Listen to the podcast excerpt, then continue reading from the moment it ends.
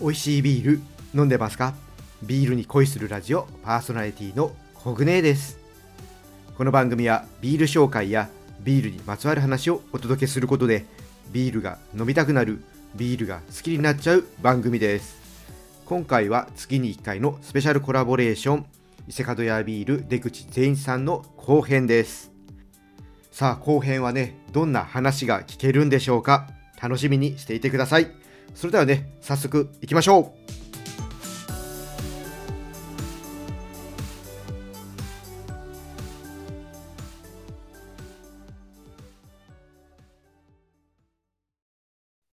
さあ、今回も伊勢門屋ビールの出口さんをゲストにお招きしてお話を聞いていきたいと思います。まだ前回をね、聞いていないという方はアーカイブがありますので、そちらも聞いてみてください。それではお呼びしましょう。出口さん、今回もよろしくお願いします。こんにちは。よろしくお願いいたします。はい、出口さん、あの前回はもう出口さんの醸造家としてのいろいろ考えとかそういうのをね、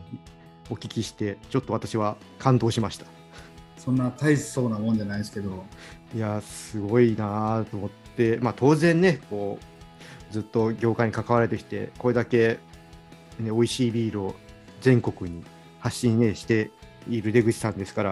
まあ、そういう話が、ね、出てきて当たり前なのかもしれないですけど、ね、改めて聞いて、ね、すごく、ね、感動しました。いえいえいえ。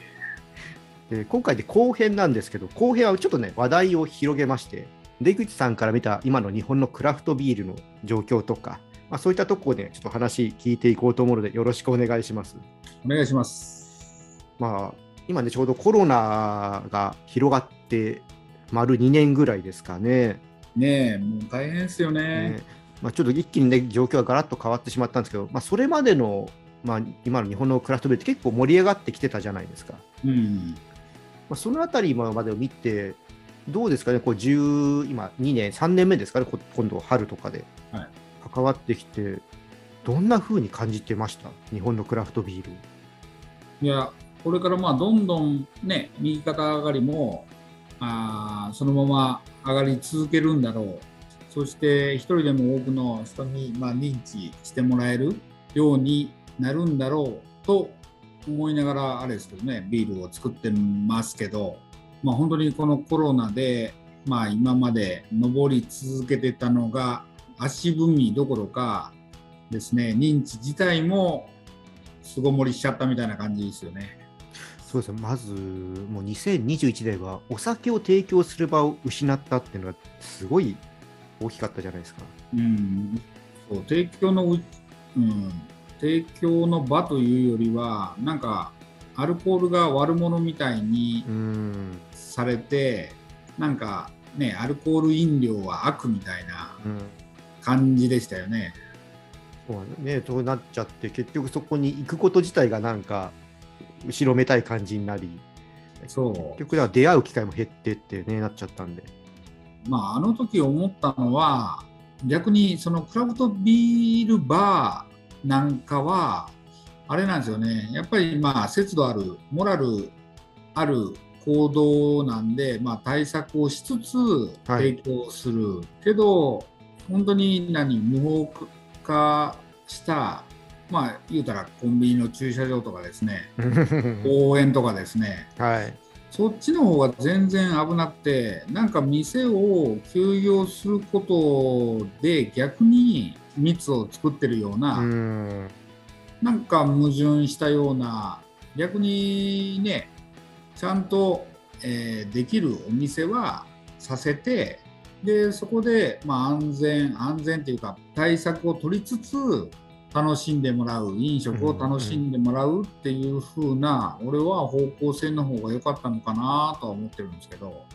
そうですね、まあ、結局、飲食店だけでそれをお酒をやめても、結局そのコンビニとかスーパーで買って、そうやって普通に外で飲んだりとか、意味がない。そう、意味が意味がないし、なんか逆に悪い方向に行ってるような感じはすごく持ったし、だから本当にね、えー、うちらなんかもそれまでは、えー、飲食店さん、はい、ケグですよね、はい、ケグの販売が全体量の7割ぐらいで3割がボトルだったのが逆転した感じですよね。もうそうせざるを得なくなっちゃいましたもんね。せざるを得ない。うんだってみんな休業されてたから出すとこないしだから当然ボトルの比率を上げて、うんかつやっぱり全体の製造量を落としつつっていうところですよね。やっぱ飲んでいただけるお客さんに、まあ、いろんな種類があった方がいいであろう。うん。けれどその1種類を多く作ってしまうとダブついてしまう。ダブついてしまうと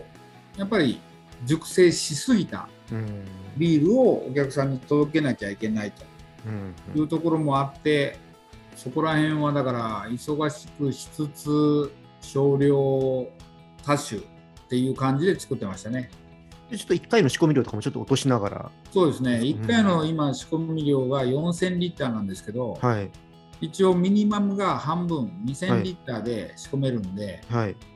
2000リッターで仕込んでました。本当ねお店で提供できないからそうやって作る量も減っちゃうし作る回転が遅くなっちゃうからまあいろいろとやっぱ技術のとかね問題点の改善とかもしづらくなっちゃうしでも回転は落とさないようにうん。量を減らしたのね。ああじゃあそこはそんなに。そう。うん。だからやっぱりフレッシュなものはフレッシュで飲んでいただきたいから、極力少なくして一気に販売できるっていうか、うん。そういう風にはしたんで、はい。回転自体はそんな落ちてはない。ああなるほど。ただ、うん。手間がはい。かかりまくってるっていう感じですね。はいだって、ケグ1本、まあ、10リッターであれば、はい。10リッター1本詰めるだけ。はい。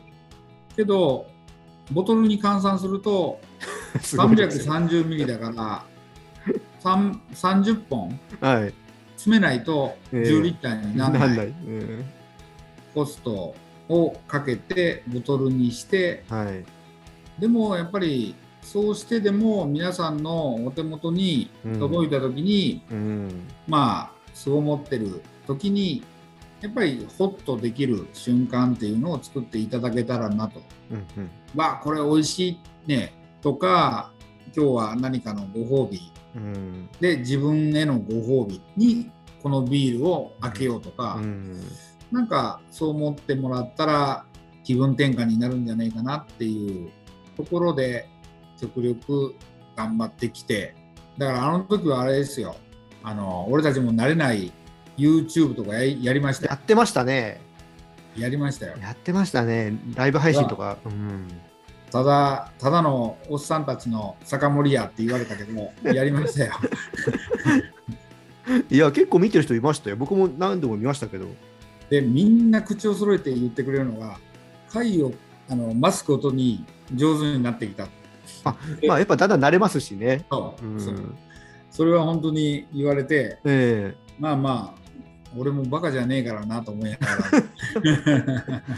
ら。僕なんか逆に今でこそねまあいろいろあの時よりはちょっと外に出れるようになってきましたけどなんか1ヶ月に1回ぐらいはなんかそういう特に地方の人ってなかなかこう交流できないあのお店とかも少ないんで、うん。た時につながる場としてやってくれたら嬉しいなと思ったりはするんですけど、思うんですけどはい、大変なんですよ。まあいろいろ準備とかねいろいろ かなりそうなんですよ。それこそ通信環境を整えたりだとかいろんなものがあったと思うんですそうなんよね。ですよ。You うん、YouTube はね、本当に何テロップ打ったりとか、はい、カメラも何台かを置いてアングル変えたりとかそうでね。でまあそれのたびにまあおつまみそうもう考えたりとかえ結構ねそう7時から2時間ぐらいだけどその前の23時間と片付けが入るでしょ？ーはい。5時間ぐらいかな、うん、いや結構大掛かりにやってるなと思いましたもん。これは大変だなって。そう。え。でそれの編集は別のもんがやってくれてたけど、ええ。結構ね大変だったから。ええ。ただまあインスタライブぐらいのうんうん、そうですね。でもそうなるとただのズーム飲みになるでしょどうなんでしょうね あインスタライブはまだ一方的だからいいけど、うん。ズーム飲み会も、はい。えーやってたんですけど、はい。あれはあれで困りもんですよ。時間を決めておかないと、あ、そうですね。延々、はい。それと、そう、俺のことが好きなのか嫌いなのか分かんないけど、例えば30人入ってたら、30人が俺の手元を見てるから、はい、もうグラス開くね、次は何飲むのとか。そう。ちょっとしたあの水商売のお店チックな感じみたいな、そうそうそうそうそう、なんかこう急いでなんか開けなきゃいけないみたいだし、えー、次次のビールをついでそんなに俺に飲まして酔わせて何すんのって感じ。あれでも出口はそんなにいじられキャラでしたっけ？え結構あれですね。いじられますね。いじられますねっていうかやっぱりあれじゃない？何何飲むのかな？気にしてくれてたりとか気になるのかな？と思ったり。そう。あとなかなかねその抜け出せないというかスッと席を立つとあれいないいないと騒がれたりとか。あれはねやっぱちょっと進行は難しいですよね。ね。そうですね。もうタイマーセットで時間が来ましたんでってバッチンって切れたらいいけど、はいえ。ー、なかなかね一回まあ仲間内なんだけど、はい、4人ぐらいで飲んでて、えー、本当に終わんねえから、えー、もう俺もう眠いからもう寝るからって言ったら違う人が、はい、れだからね最後なんかこう閉めてもう勝手に抜けていくみたいなね、えー、結局最後まで残ったみたいな苦い思い出も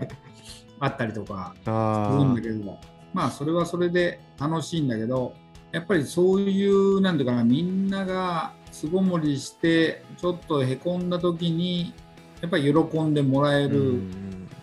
何何したら喜んでもらえるのかなっていうか、やっぱり皆さんに笑顔を出してもらえるかなっていうのがビールを売る上で一番に考えてきたことですかね。うん、すごく業界見てもあの先頭でそういうね YouTube やったりとかいろんなことを試みをされてたなっていうのを見てて思っててこれやっぱさすがだな、まあ、だからやっぱりね日本のね牽引するって前編でもちょっと言ったんですけども。いやいやうちとこにはいるじゃないですか。え？ブクブクブクブク発酵してる人が。そう野郎がいるじゃないですか。えー、恐れ多くて言えませんそれ いやいや本当すごいなと思って。でもなんかそういういろいろ厳しい状況の中でまあこの業界で結構横のつながりが強いじゃないですか。はいなんかいろんな相談とかこうしてこうぜ、うん、ああしてこうぜとかなんかありました？話は。えー、俺がやったのは、あれですね、何社かと一緒にビールをセットにして、はい、皆さんに送ったハンドインハンド、はい。まあ、手を取り合ってっていう、はい、だから、えーと、第3回までやったのかな。だから5社のブルワリーと、はい、だから第3弾まで、はい、そう。いろんなとこのビールをうちとこに集めて、はい、でセットにしてそう皆さんに送ったっていうこともやったし、それってねあのそううちとこは飲んだことあるけどここは飲んだことないとか飲んでみたら美味しかったっていうやっぱり何て言うかな驚きというかどうしてもみんな知ってるものを買うじゃない。はい。でもまあ知ってるものにいろんなのが入ってればまあ買ったから試していただけるかな、うんうんうん、そういうチャンスとやっぱり皆さんがクラフトビールっていろいろあるんだなっていうその多様性を知ってもらうために、そういう取り組みもやりましたね。ありましたね、うん、覚えてます、覚えてます。結構何したらいいんだろう。だからそれなんかもそう2323のところと話をしつつどうしたらどうしたらいいだろう。まあ、本当にみんな売るとこがなかったからね、はい、だからどういう形にしたら買ってもらえるんだろう。喜んでもらえるんだろう、っていうことを結構電話なんかとかでいろいろ話をしてましたね。本当売る場所がなくなってしまったからブルワリーさんとかも辞めてしまうところもどんどん出てきちゃうのかなっていうのはすごくね不安だったんですけども。でもね今ねできてる数の方が多いんですよ。そうなんですよ。うん。調べるとね。600、600を超えやんばかりの勢いじゃないですか？うちの協会で調べたら500いくつつったかなこの間。はい結構それからだいぶあれでしょ増えてるでしょ増えてる、はい。だから本当にあれですね、あのブルーパブ的なブルワリーっていうのは本当に自分も知らなくて、はい、極力ね、知りたいとは思ってるんだけど、なかなかそう知りえない部分もあるし、試せない部分もあるし、そこら辺は逆に、あれですね、国内の方が分かってる。それこそそのボトリングとかしてればまた取り寄せられるんですけどもそうしてないとこも結構あるじゃないですか。あそう本当現地行かないと飲めないところやっぱ多いんでまだまだ。でもね俺的には、はい、なんていうかなそういうローカルに根付いた役割っていうのが、はいええ、これからは本当に必要とされてるし、うん、そのまあ地方創生じゃないけどその地域密着っていうかな、はい、が強いては地産地消につながる。そう一連のそのなんていうかな流れとして構築できればいいのかなと思うし、まあ、いいもう本当にあのお手本のような例えが、まあ、ベアレンさんだと思うんだけどあベアレンさんは地域での消費がすごいじゃない。はい、俺も行ったことないんですけど週末になれば、はい。はい、工場の横に何人って何百人何千人、うん、まあ2日で1000人ぐらいは来るんじゃねっていうぐらい動いてるみたいだから、うん、もう本当にそれって目指すところなんだろうなっていうのはすごく思うところなんですよね。やっぱり何て言うかな今この時代流通に乗せようと思うとやっぱ配送費の、まあ、占めるコストの割合が高いんで高いですよねだからビールを送るより、はい、そこの場所に飲みに来る、うん、そうすればやっぱりその経済も回るし、うん、そのビール以外のその地域の PR にもなる。うん、でどうしてもねビールがメインだとしてもやっぱり観光にもなるし、うん、そういう交流の一助となるような取り組みができれば面白いかなとは思うんですよね。でないと、ある程度大きいブルワリーには絶対かなわないと思うし、うん、流通に乗せられない、うん、乗せたら単価的に合わない、うん、っていうことになっちゃうかなと思うんですよね。確かに。まあ地元に愛される本当面白いいろんなとこ行ってまあ、都内でもそうなんですけども、ここで根付くのかなっていうところとかも、やっぱ地元に愛されて、本当ね、地元の人が今まで飲みに来ないようなおじいちゃんとか、いろんなね、家族連れが来たりとかっていうのは結構聞いていて、そういう愛され方っていうのは一つこれからの大事なのかな。そう、それが本当に大切で、うん、そうすると、やっぱりその地元を応援するっていうか、はい、そういう気持ちが養われるというか、うん、だと思うんですよね。だから本当にそういうふうに支えてもらわないと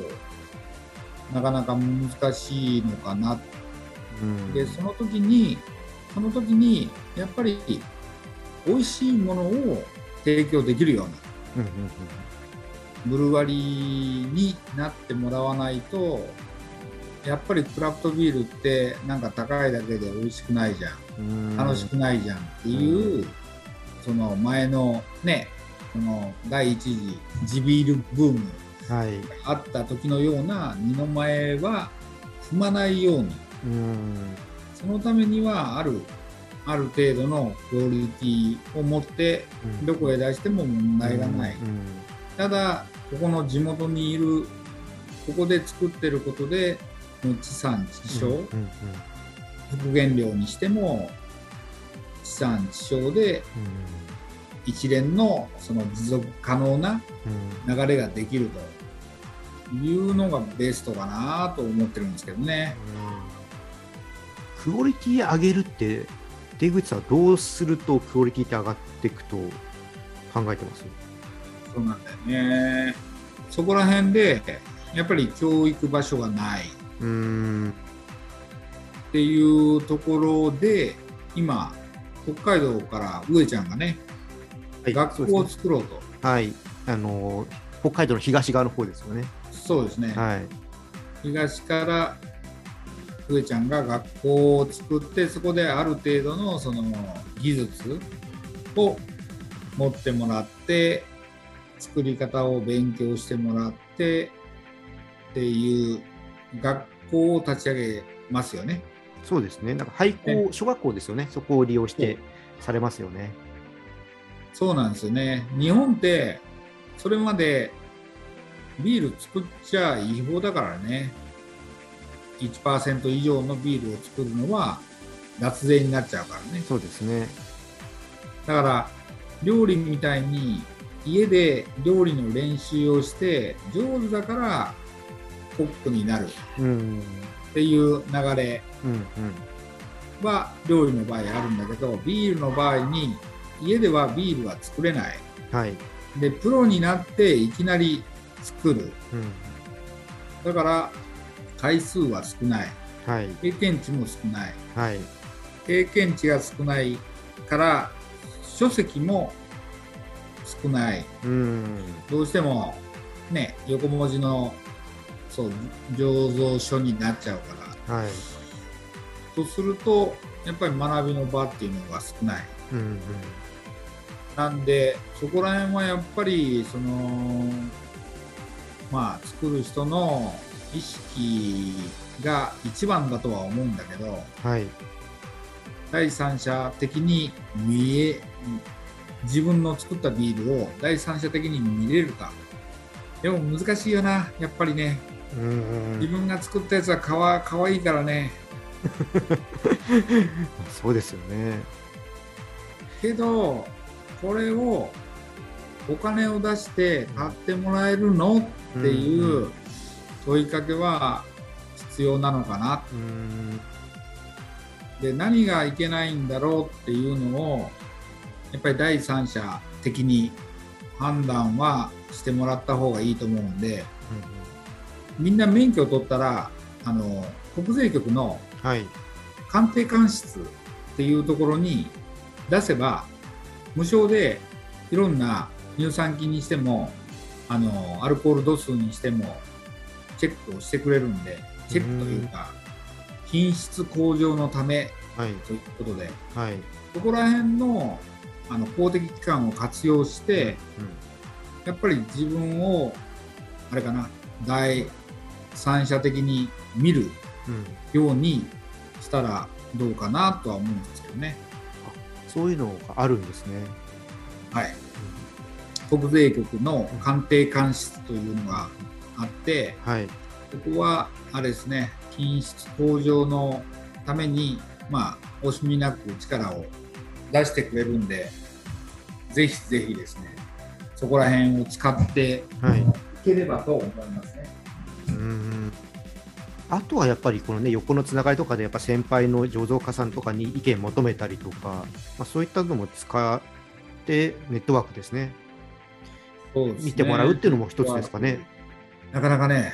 そこら辺は懐に飛び込むというか、思ったことが言える関係性を築ければいいけどね。まあ 人と人ですからね、なかなか難しい部分もあるのかもしれないですけども。そう聞いといてこんなこと言いやがったみたいなことはね。まあそこは聞く側の意識もあると思いますし まあ伝え方もあるのかもしれませんけども、まあまあ。でもそう、うん、でも俺もそうだったかな。いろんな人の意見を聞いて、うん、でやっぱりそう第三者的に判断してもらうのは本編がね、うん、はい、本編に出してそれがまあ賞が取れるかどうか、うん、まあ本当にブラインドで判断してもらうんで、はい、まあ、カテゴリー美味しいまずいじゃなくていかにそのカテゴリーに合ってるかなんだけど、はい、基本的にまあ自分たちの考えが間違ってないのかどうか、うんうん、だからうちとこもまああの定番なんかは必ず出すように、はい、ブレちゃうといけない、ええうん、であとまあ限定に関しても大体限定で賞を取っても賞取ったよっていう時にはもう物が売れちゃってないんですけど。ですね、うん、だからあんまりその何て言うかな、うん、こう PR 効果的な PR としては使えてないんだけど、はい、まあ、自分たちがそういう思いで作ったものがそうどういう出来かっていうのを第三者的意見を求めるのにはコンペがいいかもわかんないですね。なるほど。はい。そう。コグネは、はい、どういうビールが美味しいと思うの？僕は、僕も正直、まあ、それ、感覚なんですけど、うん、まあ、もう一回やっぱ飲みたい、あのもう一杯もう一杯、あのおかわりしたい。ああ、はい、一緒っすね。一緒っすね。うん、やっぱりそのインパクトと、はい、何かドリンカブルの、はい、バランスやと思うんで、そうですね。なんかこう、インパクトがありすぎて、うん、口飲むとめちゃめちゃ美味しい、うん、でもパイント1杯飲めないの飲めないのが美味しいのか、うん、っていうことになるしドリンカブルがありすぎて飲み飽きないんだけど、はい、結局飲めるんだけどなんかこう飽きちゃう、うん、味わいが美味しいのか、はい、回数が増えれば美味しいのかっていうと、はいそうでもないし、うん、その頃合いだと思うんで、はい、そう。骨が言ったようにもう一杯飲みたいっていうところが落としどころかなっていうのを、うん、まあ、自分たちもそう思ってるんだけどね。うん、そうなんか無意識にこれ同じのもう一杯くださいって言えるようなビールが、うん。うん、いいのかなって。そう。だからみんなその伊勢門を飲んで言ってもらうのはまあ、バランスがいいというか、うん、やっぱりそういう声っていただいてるしそこら辺がねやっぱりどっちかに振っちゃうとアンバランスになっちゃうかなとは思ってる、かいろいろと、まあ、本当ブルワリーさんが増えてきて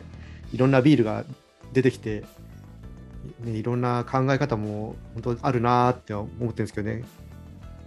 まあ、いいか悪いかはね、ちょっとなんと僕は、それは人それぞれあるのかなと思うんでいいんですけど、僕個人で言うと今の本当そういうとこですね。うん。うん。そうですね、まさに自分たちもそう、そう思ってて、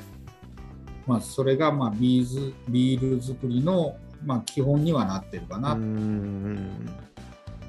ね、実際でこれね、聞いて方あの聞いた方もね、どういうビールが美味しいのかとかね、ちょっとまた考えてもらうと、自分の好きなビールがね、もっと出てくるかもしれないし。そうそう、うん、まあ好きなカテゴリーは当然あるだろうし、はい、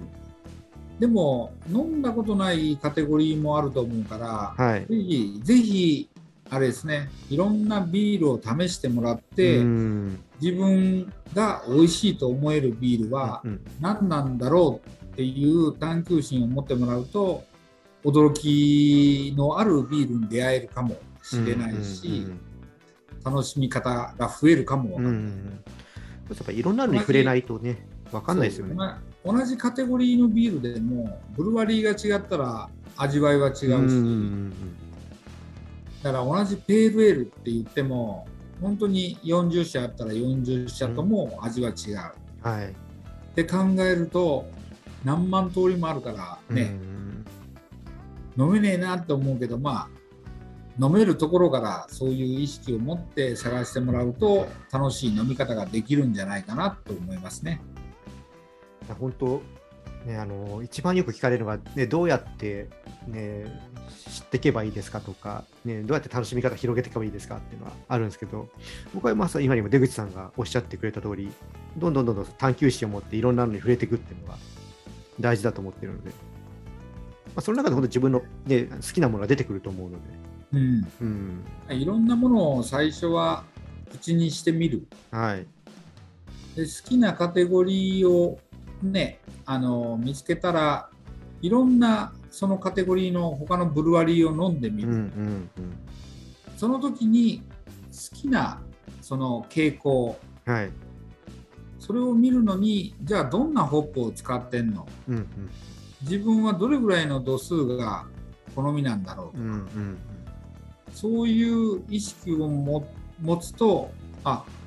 このペールエールとこっちのペールエールって同じシトラ使ってるんだ、うん、私は結構シトラが好きなのかもわかんない、ね、この苦みはやっぱりシムシムコの苦みかなとか、うん、なんかそういうふうにいくとよりもう一つ深く使ってるホップもあの気になるようになってくるし、うん、そう自分の好みを探すまあ、自分さが、うん、自分のこの、うん、自分好みの旅を、旅を、探す旅をって感じですね。本当、まさに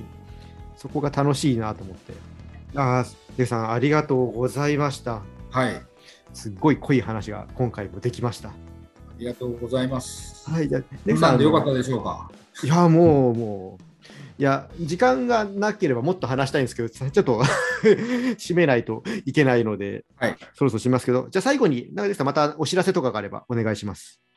お知らせですか、前回お、はい、えー、伊勢門館に関してはお知らせしたんで、はい、今度はですね、えー、秘密のお話。秘密のお話。秘密のお話。一応ですね、えー、2月の22日、はい、何の日か知ってますか？猫。そうなんですよ。でも、今年の猫の日は、特別な猫の日って知ってます？えー、っと、2022年とかだから。そう。おおにばっかり続くんですよね。で、そのために、あのあれですね、うちとこは、えー、この間湯煙湯煙猫ってまあ、えー、カリフォルニアコモン、はい、スチームビールで、はい、まあ、サウナに合うっていうところで、まあ、スチームビールにしてですね、はい、ビビヒタを使った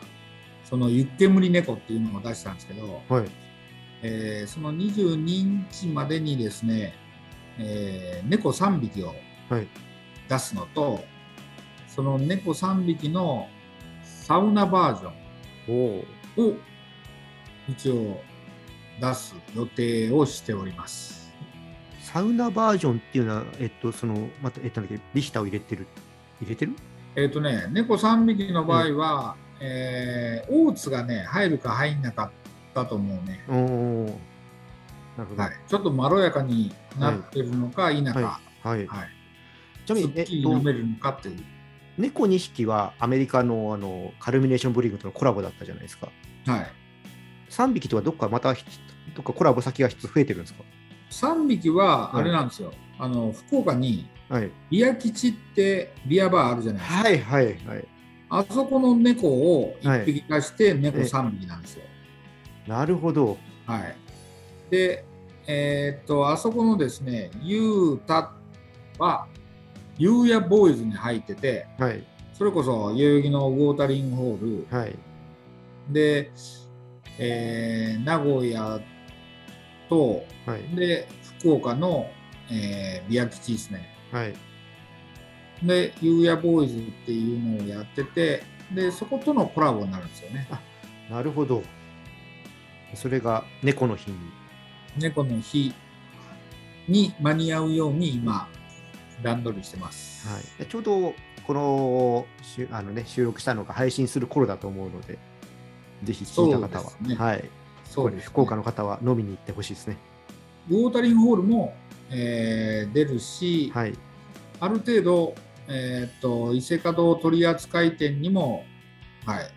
じゃあ、えーと、東京だと八重洲とか新宿とかにも出てくる。はい、はい、も出るし、はい、他の、えー、ビアバーさんでも、はい、伊勢門を取ってくれてるところは、はい、流す予定でおります。はい、じゃあぜひ皆さん飲みに行ってみてください。はい、飲んでみてください。はい。はいデフさん2回にわたりありがとうございました。ありがとうございました。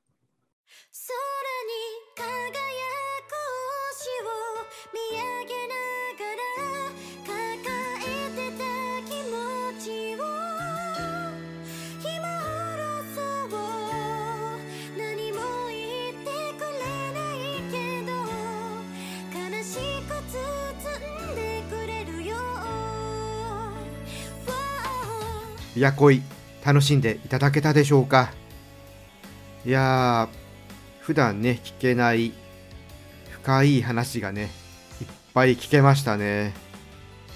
なかなかねこう作り手さんのお話を聞く機会ってないと思いますのでこういうね話聞けるのがこのスペシャルコラボレーションのいいところだなって思います。はい2回にわたり出口さんありがとうございました。今度はね直に会ってまたいろいろと伊勢門のビールを飲みながらお話ねできたらいいなと思いますしなんかねリスナーさんともこう交流できるような形でね飲めたら最高ですね。なんか企画できたらいいなって思ってます。はい来月もですねゲストをお呼びしてお届けする予定です。そちらの方もね楽しみにしていてください。それでは今回はここでオーダーストップです。このチャンネルではリスナーさんからの感想や質問をお待ちしています。スタンド FM をお聞きの方はコメントやレターを送ってください。また今日の配信が良かったらぜひいいねとフォローそして SNS でチャンネルのシェアよろしくお願いします。それでは皆さんお酒は適量を守って健康的に飲んで楽しいビールライフを過ごしましょう。二十歳になってない人は飲んじゃダメだからね。お相手はビールに恋するラジオパーソナリティコグネーでした。また次回も一緒にビールに恋しましょう。乾杯。またね。